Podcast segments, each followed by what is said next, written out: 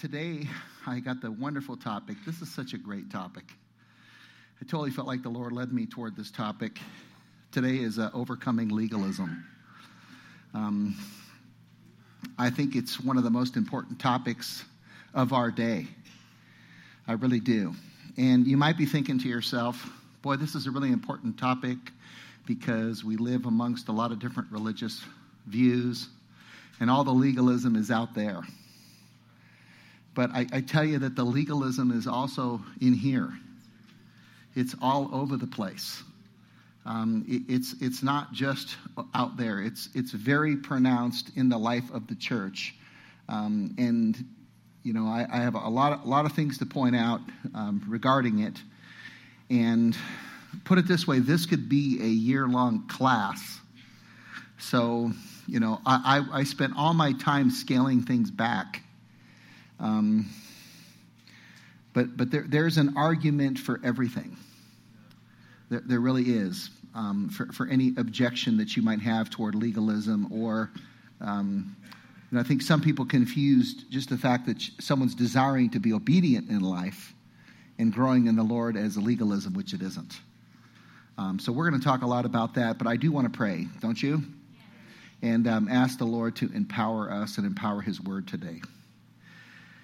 Father, I thank you for your scriptures and that noise, whatever that is. Lord, and your life, Lord, you are the way, the truth, the life. I pray right now that you'd fill us with your Spirit. Lord, I come against the enemy, Lord, in the name of Jesus, who would not want these words preached today, Lord, but because to keep people in legalism is to keep people in bondage. It's to keep people out of the grace, out of the goodness of the cross, Lord, out of the power of your works, Lord. And so, Lord, we just ask that you break the stronghold of legalism in our own hearts. I pray that you break it in our cities, in our state. And, Lord, I pray that the cross and the elevation of who Christ is, that Christ ascended, Lord, that he conquered sin and death on his own, Lord, would be preached from this pulpit, Lord, from this stage, Lord, and in our church. And Lord, wherever legalism rears its ugly head, Lord, I pray that you would conquer it, Lord. And I totally identify with the early church, Lord, that this was their issue of the day. And so I ask for your grace to be upon us in Jesus' name. Can I hear amen? Amen. Amen. You know, it's interesting because in the New Testament, the troubles of Jesus, his obstacles, weren't with the stoners. Do you know that? It really wasn't. Jesus didn't walk around and go, oh man, those guys are partying.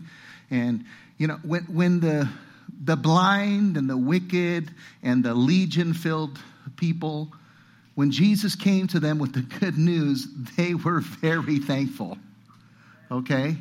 And now I speak to you as one not raised in the church. I was an atheist for a long time till I became a Christian. I was an atheist. I wasn't just a casual atheist. I was an intense atheist. I was a studied atheist.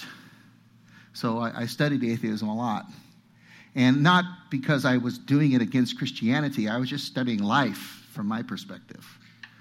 And so understanding what legalism is doesn't mean that I didn't suffer from it just because I was an atheist and didn't have Pharisaical backgrounds. I had my own form of legalism. But it's interesting that this legalism, or I like to say the life of the Pharisees versus the Sadducees. Everybody's got their code of what are the things you need to do. Let's look at all the things that Jesus said. He said, let's do this, let's do that, let's do this, let's do that. And then let's compare it to what you think Jesus said. He said this, he said that, he said that. And the Old Testament said this, and it said that, and it said that. But no, I think it said this, and it said that, but you're interpreting that wrong, so it really means this, it means that. And there's an argument of who's interpreting that right, rather than the focus of the heartbeat, which is what Christ's focus was which was his cross and redemption and salvation. That he didn't come to make a set of rules that we'd argue about. And I'm not going to spend a whole lot of time on Romans 14, which it says, accept him whose faith is weak, where one person has a hard time struggling with one thing, and then you're supposed to accept him, even though you feel like it's okay for you to do. And I'm not going to spend a whole lot of time with that because it's relevant, but it's not relevant in the sense of it's just two different lists that these people are arguing about. It's on my list or it's your list. I can accept your list or I can accept your list. Legalism in its heartbeat says that I have to do something to gain salvation or maintain salvation. I'm going to talk about this in more detail. But you have to ask yourself, because it's really based around the laws of God. If I obey all the laws, if I follow all the laws of God, then I'll be saved.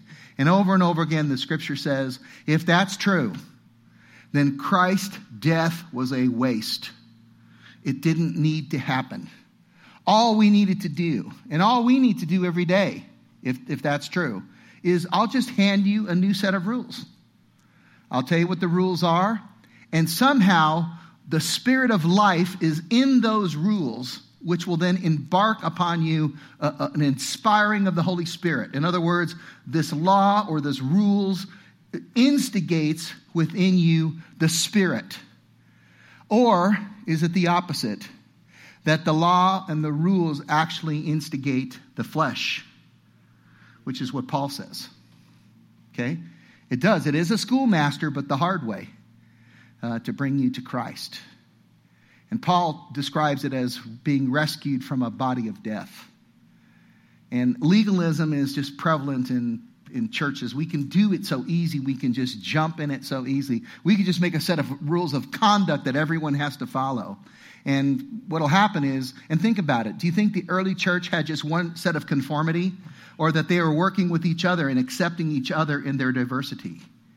Because they were. That's where Romans 14 comes in. Now, let's take a look at it. I'm going to define legalism for our uses. Okay? Legalism equals the improper, or you could say excessive, use of the law or set of rules to gain, and I can add there, obtain, maintain salvation. Okay? Like Mosaic laws, 10 commandments, holiness laws, etc. That you have to do them. Now, is there anything wrong in the law itself? Galatians 3:21 says, is the law then contrary to the promises of God? Romans 7, it says, is the law sin? Because we say it's not helping us draw near to Christ, and it says certainly not. But then listen to what it says. For if a law had been given that could give life, then righteousness would indeed be by the law. In other words, Christ wouldn't have come. The law would have been enough to inspire goodness. And let me give you some examples of things that we do. And you ask yourself, is there something wrong with having like the rules of the house? You know, I've seen parenting classes where when Jody and I had our kids were young, we found this thing where it says the 21 rules of the house. And it was kind of like, make sure that you eat with your mouth closed. Make sure you say your please and thank yous. And those are really good guidelines. But they're not necessarily going to get you the heart of your child. You have to have the relationship with the kid. The rules can be a guideline of a standard. The 10 commandments, thou shalt love the Lord with all your heart, mind, soul, and strength, those great commandments, thou shalt not covet, are great. Amen? Yes. And they are righteous. Amen? Yes. But they are not the governing force to drive us to purity and righteousness. Yes. Amen? Yes. And he says, I'm going to quote it later, but in Acts 15, you're going to see Peter goes, why are we laying this on the Gentiles? All these laws. Because their argument was, let's take one of the laws and really highlight it. It was circumcision. Okay? And Peter says, man, why are we laying this on the Gentiles? We nor our forefathers ever have been able to do any of this stuff. And now we're expecting them to do it?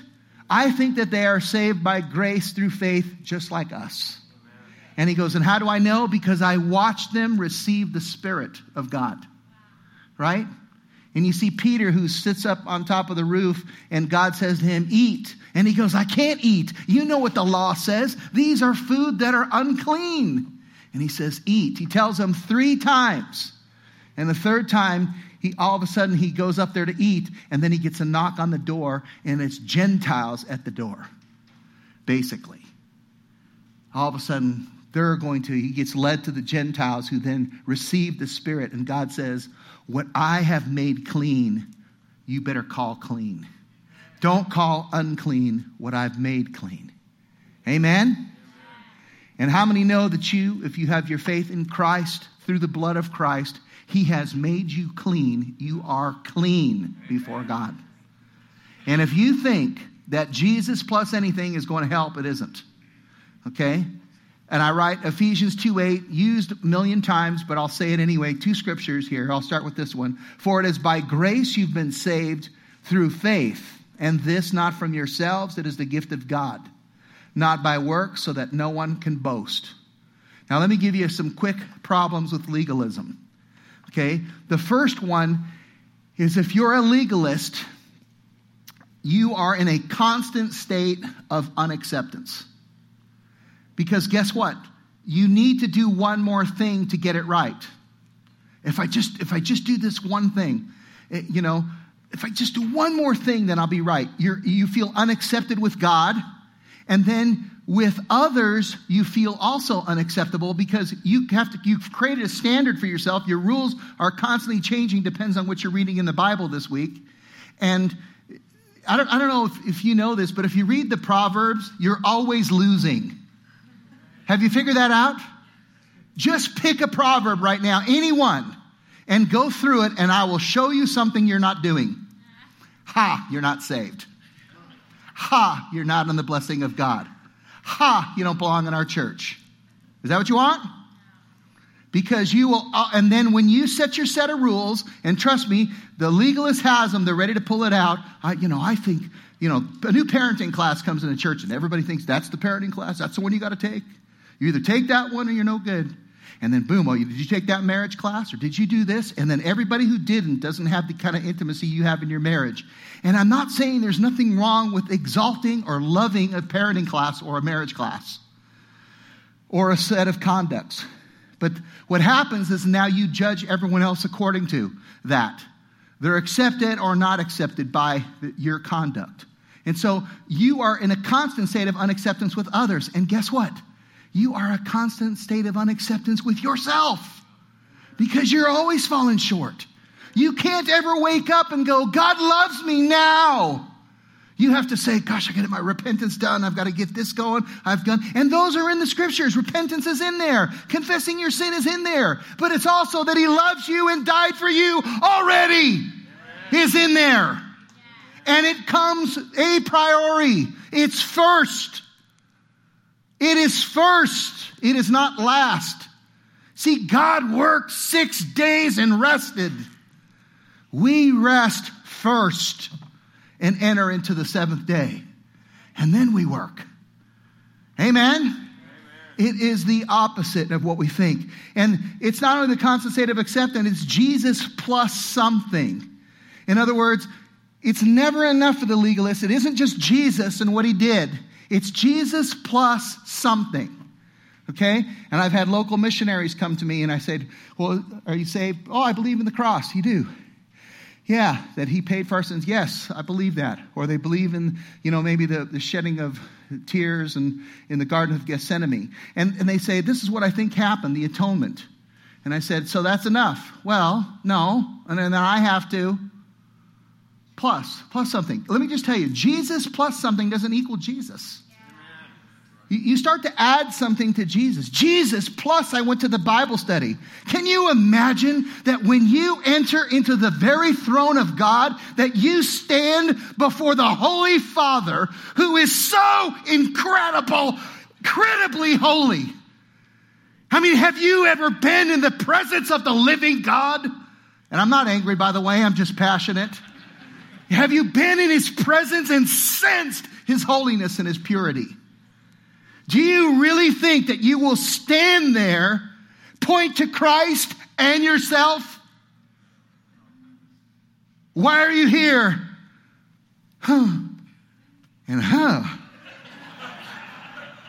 And you're going to show him, you're going to put out your little Bible handbook and your navigator's thing, and you're going to show him that. And what are you going to show him?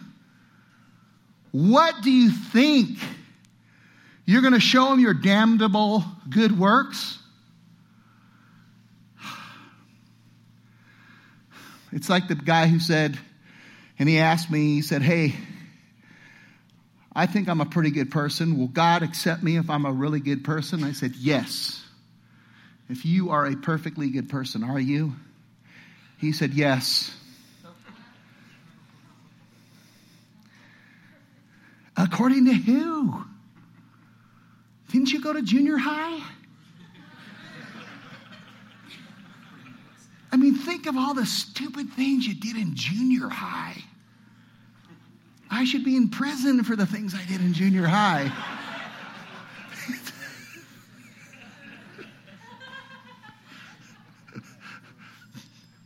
I can't even tell you the things I did in junior high. Listen, the third one here is an up-down emotional life. Because you're in a constant state of unacceptance and you're never set, it's never Jesus saves you. It's Jesus saves you, and guess what? We're going to church now. And I could tell who those people are because I run into them at Costco and the mall and the gas station, and they go, hey, man, hey, I just wanted you to know. I haven't seen them in a while, but I wasn't like looking for them. Like, where are they? I'm expecting them to be in a home group, to be in community. If you're part of our church, that's where fellowship comes from. Amen? Amen. We don't have a small group of 500-600 people at our home. Okay? How intimate would that be? So they'll say to me, oh man, hey man, I'm sorry I wasn't at church. Like, dude, I'm having a great day today. When you didn't come to church on Sunday, my day was awesome. You missed out. You don't have to feel bad for me. Like, hey man, I was trying to be there. What they're saying is, man, if I would have been there, then I'd be right with God right now. I want to just tell him, I go, you're right with God now. So don't you want to come to church? Because that's what's keeping you from church. Because you're just a legalist like the Pharisees, a legalist. Right? You're a legalist who has his own set of standards in a different way. And you have an up and down emotional life. Because on the day that you do good and you're the legalist and you have a good day and you're doing everything right, you read the word and you got up and you worshiped the Lord and you said something awesome to your spouse and you made breakfast for everyone, and you're going, man, I'm saved. Right? Woo! And then all of a sudden your boss tells you that, you know, he switched your office to this office that you didn't want. Then you're going to sit next to this person you can't stand. You know, and then you realize that the company's profits were down a little bit. And so you just under your breath say the S word. Ugh. Now all of a sudden you're not saved anymore. You just broke your conduct. Now you're not saved. Now the cross doesn't work anymore. I mean, the Father of all lights, the Almighty God, sent his Son with a divine eternal plan. The uncreated Creator of all things has a plan. But your S word messed it all up. Seriously. You know what the problem is? It's not just the S word. It's that you think when you don't say it, that earns you salvation. So you have a salvation of works, just like the other faiths that you mock. Just like the other faiths that you make fun of. And trust me, they do this with end time stuff too. It's just rampant in the Christian body. They make movies like this where you're in the end times and someone says, are you going to deny Christ? And are you going to be a follower? And the guy goes, I don't know. Boom, you're going to hell because you doubted for a second. Right? Really? That's it? That's how I'm saved? How are you saved? By being strong in the end times. Jesus plus being strong in the end times. It's everywhere. It's in every movie. And Christians and get ready, and they go, man, we got to get ready. My family's got to get ready. We got to build bomb shelters and make sure that we could say no. Really? You're going to put your hope back in yourself? How has that ever worked for you? Has it ever worked? Seriously, has it ever worked? Can I tell you what the easiest thing any leader or pastor can do is make you feel guilty and condemned. I'm telling you, I would act that out, but someone might cut it into a snippet and turn it into a YouTube thing, and I don't want that to happen. But I could very easily. And you might think I'm against obedience, but I'm not. Obedience and the real power comes from it, which is my fourth point there. It's not true. That's the problem with legalism. It's not true. And he says it right there, if you want to, put on the quote, Romans 11:15. At the present time, there is a remnant chosen. Can everyone just say chosen? Chosen. Chosen by grace. But if it is by grace, it is no longer on the basis of works. Otherwise, grace would no longer be grace. Amen? Amen? Grace means you didn't earn it. Whatever I think you've done at this point, there's nothing that you can point to or series of things that you can point to say, I've earned it. Okay? Not one. And Paul's going to make this really clear. Okay? Okay, go to the faith in Jesus one. How many are getting something out of this already? Hopefully. Okay, good. On one side, I put easy believism and the other side, legalism. This is kind of the church's sort of debate. Antinomianism is what it's called. It's basically the legalist will say to someone who believes that we're saved by grace, and they say, you're just afraid of the tough scriptures. Or they say, you don't realize that God wants us to still follow the laws. And they put it that way. And that becomes, and in its extreme, what some people call easy believism. And easy believism to me is not because it's not easy to be saved. How many knows, as Jesus says, anyone who believes in me will not perish? You know what I mean? Is Jesus an easy believist? Is that his label? But I think that, their point is someone comes to church like this, and I put it down here. I went to my mom's church. This is something I've heard many times, something like this. I went to my mom's church. I heard that God is good. Now, realize that there's nothing about the cross in here that this person is believing. I really like the people. Religion, please help me change my love life.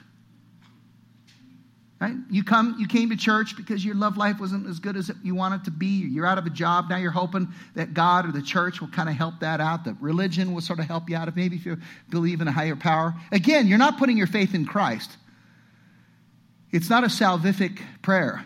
And it says, and then in the end it says, I'm a pretty good person. And then in the end they say, I decide what's wrong, right and wrong. Ultimately, I have faith in myself. That's the other end. It's an easy believism that has no merit. You're not believing in anything in particular. On the other side, you got legalism. Works are my ticket to God. Notice the small g. Words are my ticket to godliness. In other words, he's going to help me become holier. I'm going to help myself get holier. Works are my ticket to acceptance. Again, Jesus plus anything. More rules, more purity. And have you done that?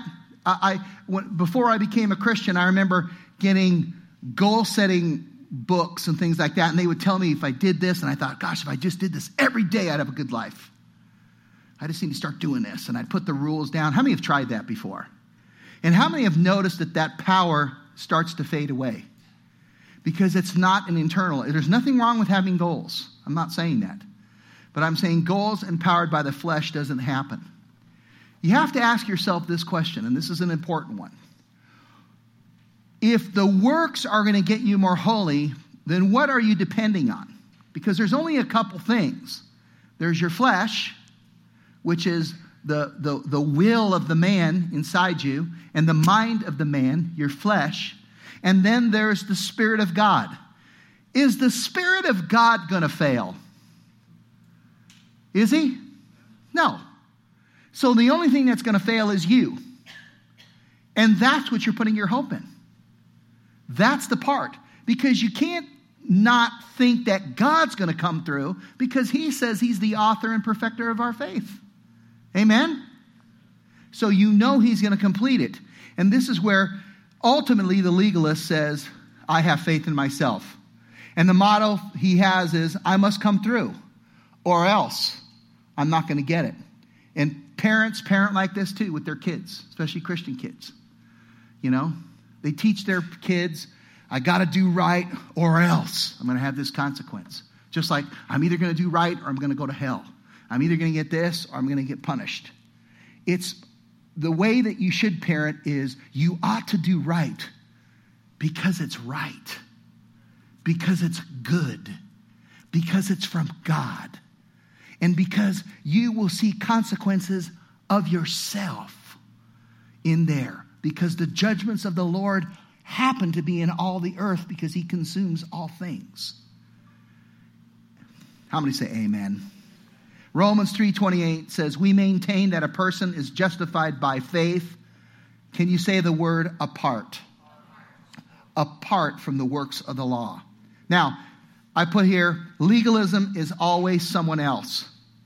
Other faiths, we believe that they have a works righteousness. And I just mentioned we have an end times righteousness. Other faiths, I've heard this phrase in different slogans with different faiths where they say you got to choose the right. And everyone's going, you can't be saved by that, by just choosing the right thing. You need Christ. But look what he have on the other side. What would Jesus do?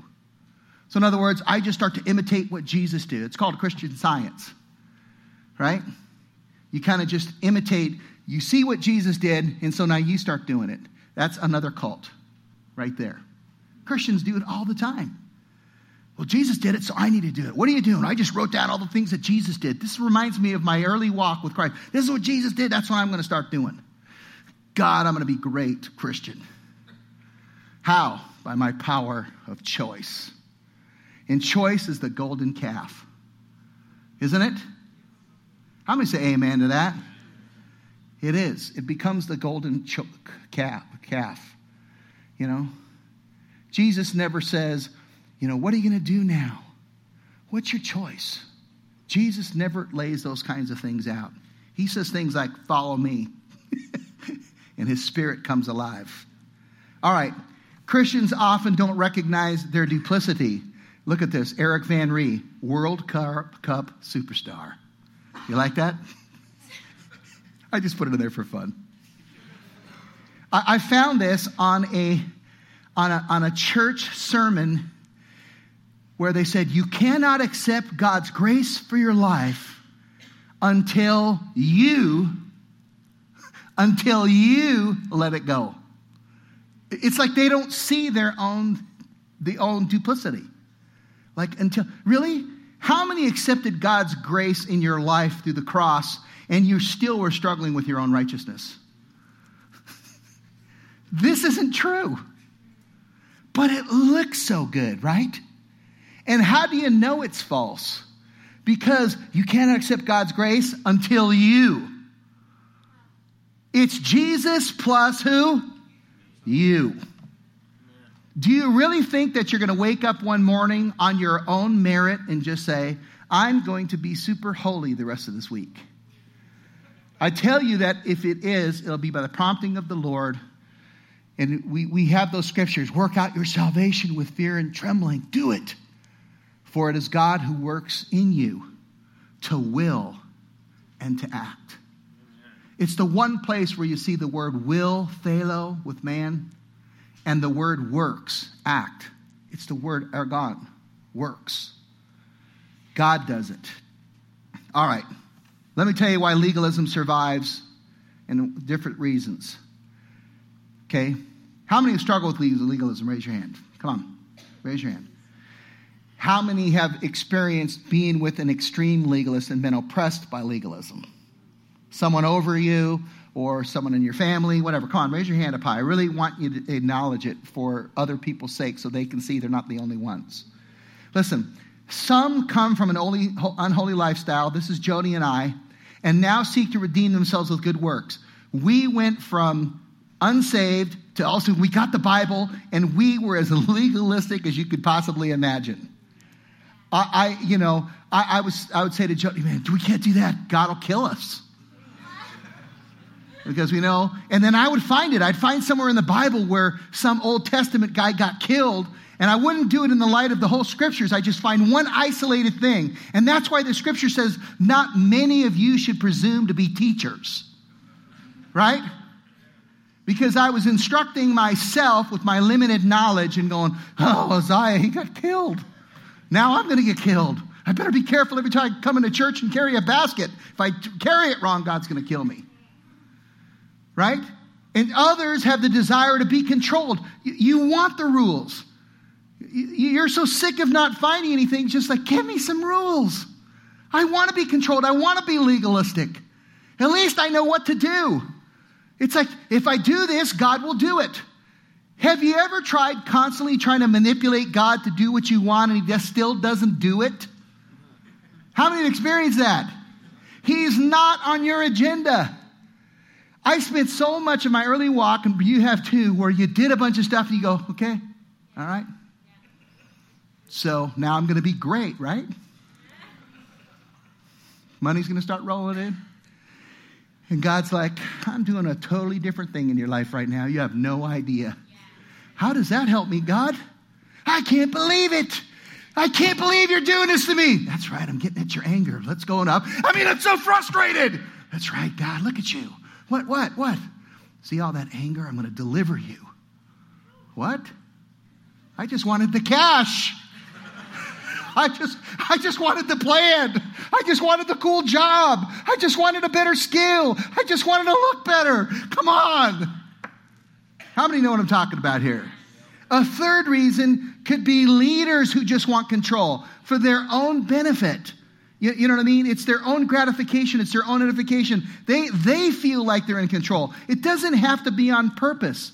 It's not like every leader who's been legalistic wanted to manipulate you. Jude does talk about those who flatter others to their own advantage, right? Because they're trying to prosper themselves. But you have to understand that the control comes sometimes because they don't know how to trust the Lord. So let's put everybody under a control. Then we'll make it.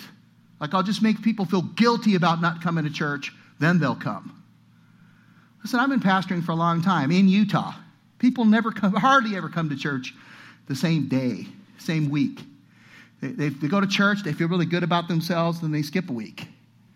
Then they drink on Thursday, barf on Friday, Saturday recover, and Sunday they're back on church again. Or Sunday I'm back on church. It doesn't always happen that way, but it's rare that people understand their own benefit to the city as being part of church. Like, it's not just about you and what you're going to get out of it today. Did you get something from today? But you being here is also being a light to the city. Do you realize that? That's part of your role. Why put it under a bushel? Okay? A fourth reason is that some people are more afraid of God than in love with him. Okay? It's just, there's a fearfulness. Okay? So let's get to the different forms and then get to the heart of the message here. Legalism can take different forms. A person attempts to keep the law or the set of rules in order to, number one, gain salvation. Okay? They're trying to gain it. If I do these things, Jesus plus this, then I'll know that I'm saved. And I meet people all the time. I have this one friend of mine who's a pastor of a different group. And I tell him, I said, so do you know that you're saved? And he goes, I am. You know, I mean, as long as, and he starts to talk about it. And I go, so as long as you what?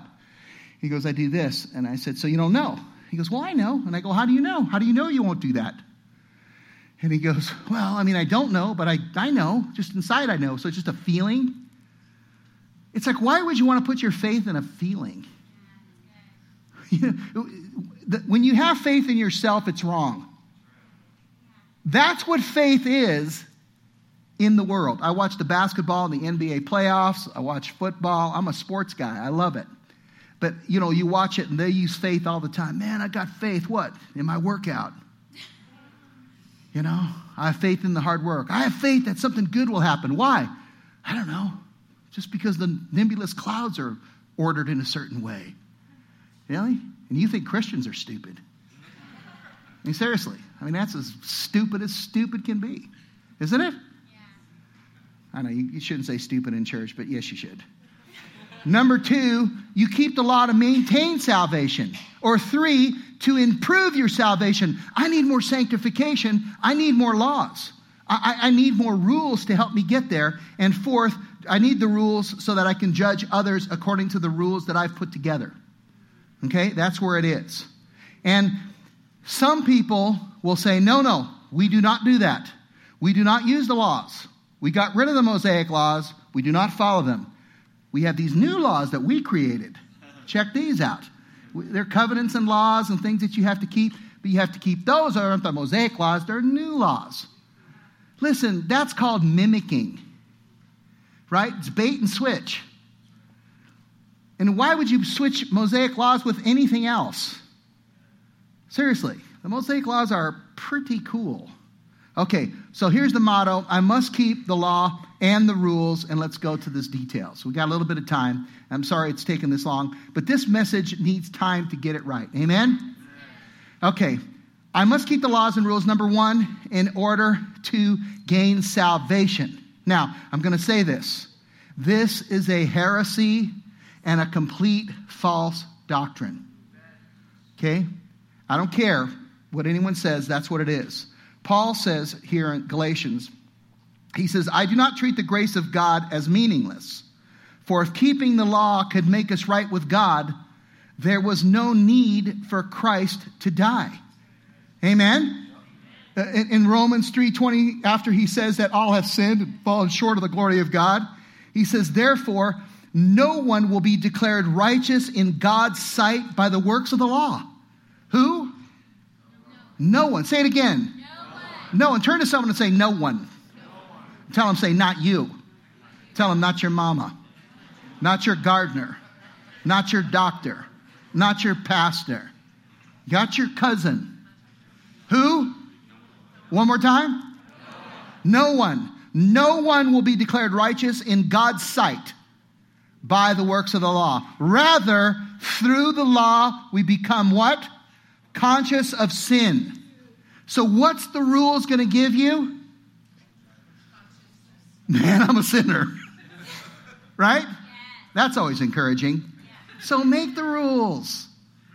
As long as you see its role, then you can look at the law and see where it points those things out. But watch this. And he says, but now, apart from the law, the righteousness of God has been made known. Now, we can't be made righteous by the law. No one can. But now, apart from the law, a righteousness from God has been made known. And guess what? The law and the prophets testify about them. So they're in the law pointing to this. And it's in the prophets pointing to this. So it's not separate. You're going to see Jesus quote this scripture from the psalm. And he says, this righteousness is earned? No. It's what? It's given. Through faith in Jesus Christ to all, or everyone, that word pas, to all who believe. Everyone who believes, anyone who believes, it is given to them. I mentioned this before, Romans 4:4, but I'll say it again. Now to the one who does not work. This is so contrary to our thinking. To the man or to the one who does not work. Just say it with me. Does not work. Say it to somebody. One more time together. To the one who does not work. Are they working? Are they doing works? No. But to the man who what? Does not work. But trusts God. Who justifies. He justifies you. That's like an imputation. When you're justified, God in a legal manner imputes to you a certain value. He imputes to you what you believe, righteousness by what you believe in, which is Christ, the righteous one. He imputes to you righteousness. It's like he goes to your life, and you know the credit card where they put the card down, and then they used to, like, with the paper, they'd go over it. God goes over, like that, and bam, you're marked. You're marked in Christ. And now the charge, your bank account is no longer your own bank account. You are connected to the righteousness of Christ's bank account. And the laws which would make you constantly in debt were crucified in him. Literally, he fulfilled all of the law and all of the prophets. Their faith, it says, is credited as righteousness. Here's an objection.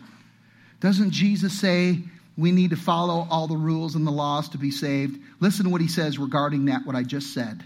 Do not think I've come to abolish the law or the prophets. Imagine if Jesus would have come and he just said, hey, you guys, I'm here. So let's take the law and throw it down the toilet. And whatever the prophet says, that doesn't matter. Because I love you guys. Would that be a just God who forgave us in wickedness with no right compensation and just let wickedness be unpaid for? Would that be a righteous God? No. He doesn't say that. What he says is, I haven't come to abolish them, but to fulfill them. I will fulfill them. Some churches read this and go, we have to fulfill them all. We have to fulfill them all. Don't you see that this message is written before? Jesus has one that's very similar to it. I don't have it written down there. I was trying to cut back. But he was saying, not one jot or tittle of this law will be diminished until all things have been fulfilled. And some people will say, yes. See, we have to do. The legalist says, we got to do them all. And then he says, you've heard it said, do not murder. And he goes, but I tell you, even if you got a little anger in your heart and say, Rakah, you're in danger of the fire of hell. He gives that scripture and raises the bar. To the legalist that says, I've done this, I've done all this, Lord. Okay, sell everything you have and give it to the poor. Well, I did give everything to the poor. Okay, now saw your body in half. I mean, God is going to raise the bar higher and higher. Amen? Amen? And if you're a legalist, you know this. Because the minute you got down your rules, I'll give you 5 new ones. Yeah. Never lust in your heart ever, ever again. Don't think more highly of yourself ever, or you're not saved. That's for the legalist. You are really frustrated. Oh yeah, you're angry at me? Well, then you're in sin now because you're raging against me. And now you're not saved. We can go round and round on this, can't we? You want to put your hope in yourself? You want to put your hope in God? Yes. All right. I must keep the law and the rules, number 2, in order to maintain salvation.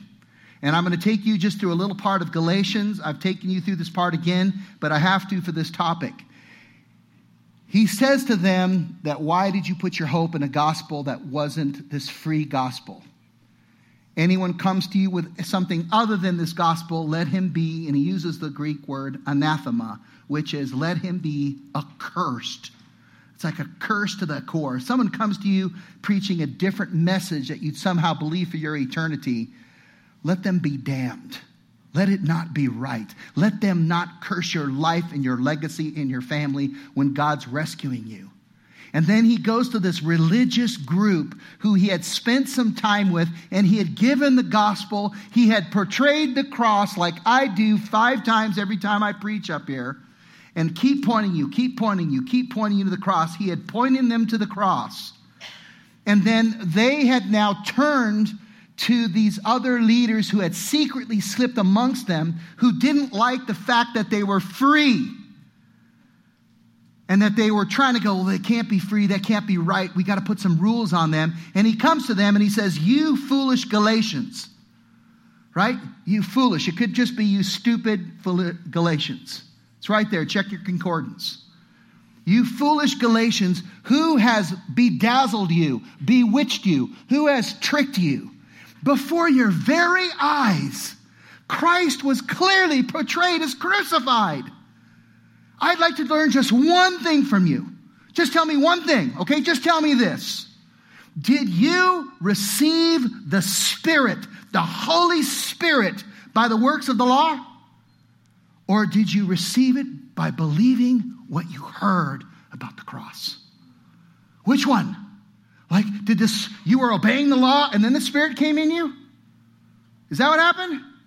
Or did it come by what Christ did and what you believed? Verse 3, are you so foolish? After beginning by means of the Spirit, are you now trying to finish by means of the flesh? Have you experienced so much in vain, if it really was in vain? In other words, it's just vanity, your works, that's it. Verse 5, so again I ask, does God give you a spirit and work miracles among you? Can someone grab me water back there?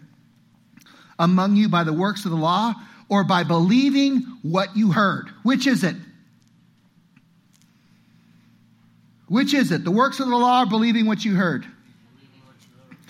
He's going to ask them this question.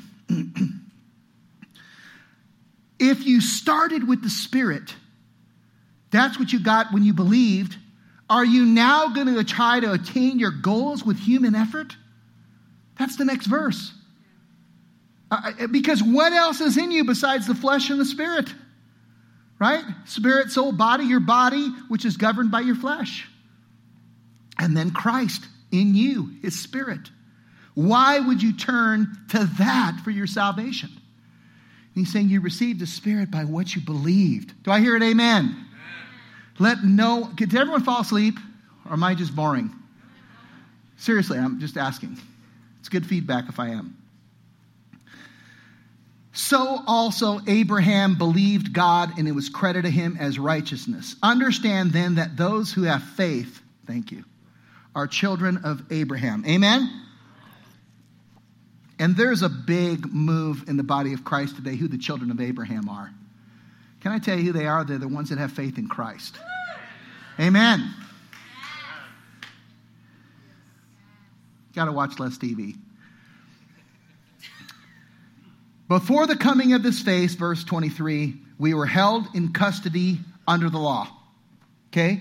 Like a guardian. You weren't the inherited yet. Your parents or your guardian was still alive, but Christ died and we access what is his. Amen? We were locked up until the faith that would come would be revealed. So did the law have purpose? Yes. So the law was our guardian until Christ came that we might be justified by faith. So who's the guardian? Verse 24, who's the guardian? The law. Now that this faith has come, we are no longer under a guardian. Are we under a guardian? Not that one.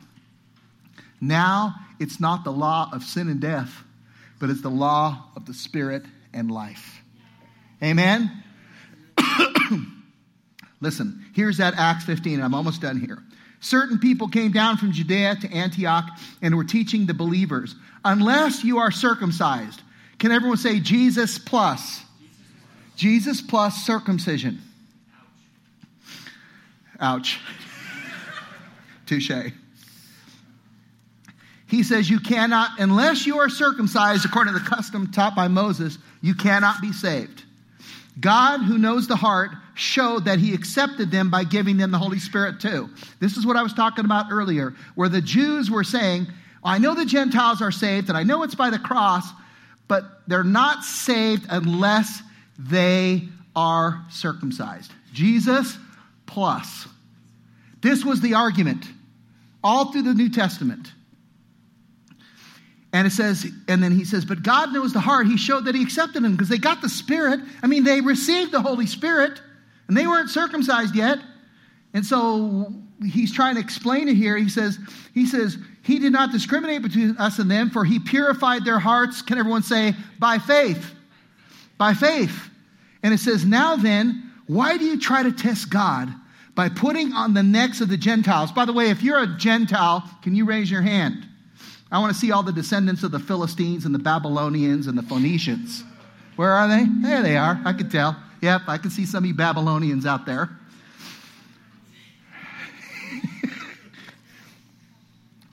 Why do you try to test God by putting on the necks of the Gentiles a yoke that we neither nor our ancestors have been able to bear? Think about this. He's saying we've never been able to do this, and you've never been able to do this. Now, I understand that this message may not seem practical to people. It's much easier when I talk about overcoming rejection, because you go, man, I've been rejected. I need to overcome it. But do you understand that rejection mostly comes from legalism? Do you understand that? Fear comes from legalism. This is the root of it. He's saying here, listen, we couldn't do this. When we were walking with God, we couldn't do this. We have the Old Testament. Our forefathers could never do this.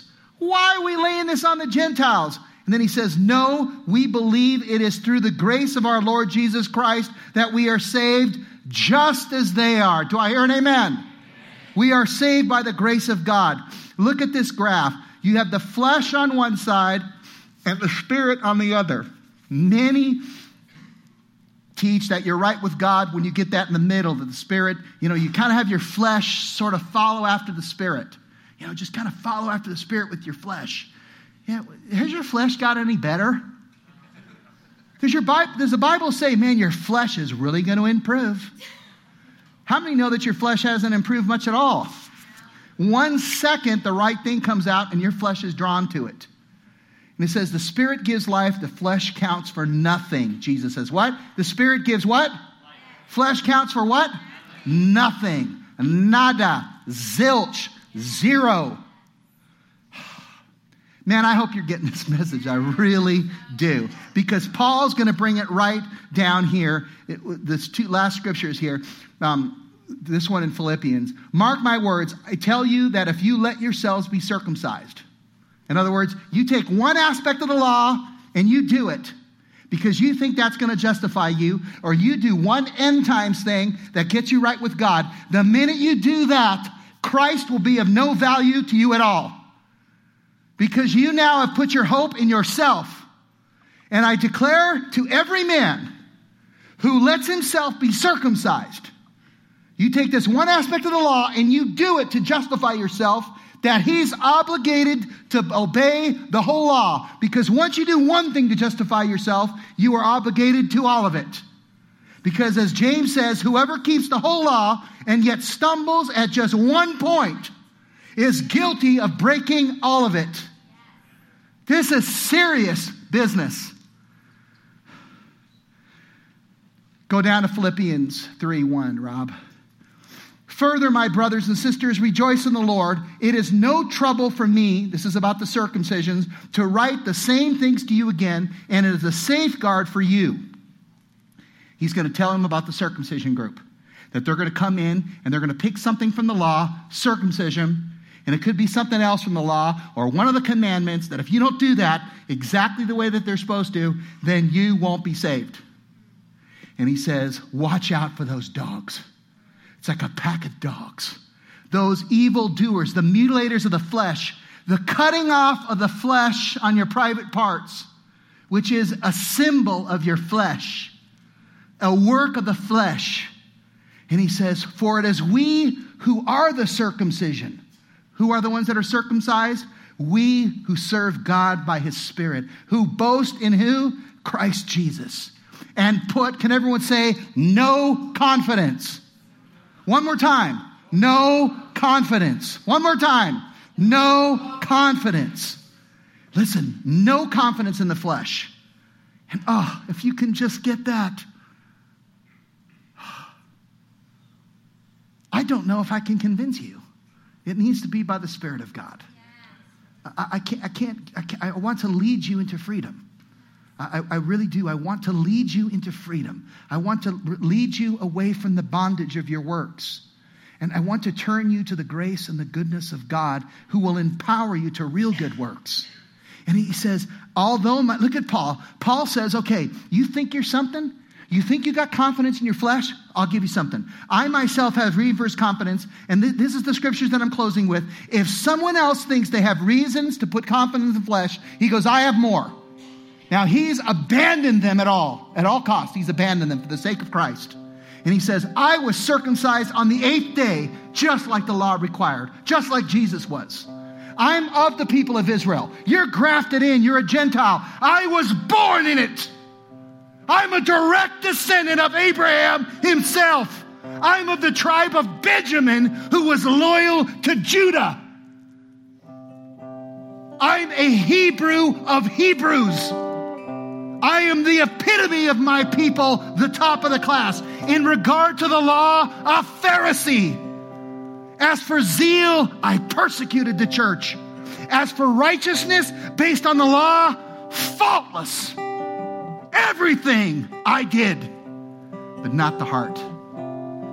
Listen to what he says. But whatever were gains to me, I now consider loss for the sake of Christ. What is more, I consider everything a loss because of the surpassing worth of knowing Christ Jesus, my Lord, my King, my Savior, for whose sake I have lost all things. Many will come to him on that day. Didn't I do this for you, Lord? Didn't I prophesy this? Didn't I do these things? And wasn't I at church all the time? And Jesus says to them, away from me, you workers of evil. I never knew you. You were just a worker of your works. Away from me. Don't turn down the good, incredible news of the gospel. It is the power of salvation. Let the words that I've said reverberate in this state. Let the spirits of death hear the power of life in the name of Jesus Christ. Why don't you close your eyes? Paul says, I consider it all garbage that I may be gain Christ and be found in him, not having a righteousness of my own. Can you just take your own righteousness and throw it down the toilet? Can you put your righteousness right now, whatever righteousness you think you had that you're hoping in, put it down the toilet and be found in Christ instead? And say, my hope is in Christ, not my own righteousness. You don't even know where your righteousness is messed up, but you put your hope in Christ alone. Paul says, not having a righteousness of my own, but one that comes from the law, but that which is through faith in Christ. The righteousness that comes from God on the basis of faith. Now listen. To reject the law is not to reject. You're not rejecting the law in its righteous stance. You're not rejecting the law to say, oh, I don't respect it and what it is. It's a guideline for us of what God is like in his righteousness. But Christ is the exact representation of God.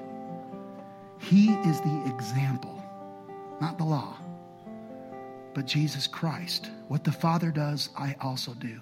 Do you want to put your faith in Christ? Instead of the law, instead of your own rules, instead of your old religion, instead of your new religion that you've even found in the Christian church. You've been making rules for yourself since you got saved. The Bible says the law was given through Moses, but grace and truth comes through Jesus Christ. If you'd like to put your faith in Christ alone, only him, only his work, only what he has done, only recognizing that it was his motivation and his desire that he would do this for your behalf. If you would like to put your faith in him alone, all through this, whether you've done it or not, would you just stand together as a group of believers to say, we as a body of believers, a congregating believers, we put our faith in Christ alone, nothing else. And Father, we come before you. We raise our hands. Can you just raise your hands? Just to reach out to God, to say, Lord, I am accepted by you. This is the year of Jubilee, the acceptable year of the Lord's favor. And the Lord says, I come to heal the brokenhearted. Are you brokenhearted? You've been accepted by God and He'll heal you. Are you crushed in spirit? He'll lift you up. He's accepted you in this wonderful year of the Lord's favor. Today is the day of your salvation and every day afterwards. I am saved by the goodness of God, by the grace of God, by the mercy of God, by the power of God, by the sacrifice of God, by the resurrection of God, by the ascension of God, by the foreknowledge of God, by the predestination of God, by the planning of God, by the eternity of God, by the Word of God, who is God. He was with God in the beginning. And we put our faith in you and nothing else. In Jesus' name. How many say amen? Amen. How many want to give an applause to the Lord? Amen.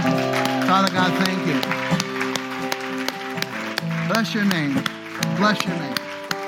Amen. Listen, next week, not to change the subject, but we have an awesome topic for you men. I promise you, I really believe God gave me a special word for our group. I want to encourage you. If you already got plans, no guilt. I understand people make plans and guys get to pick where they want to go. But I really feel like I have a great word from the Lord for you guys next week. God bless you. We'll see you next time.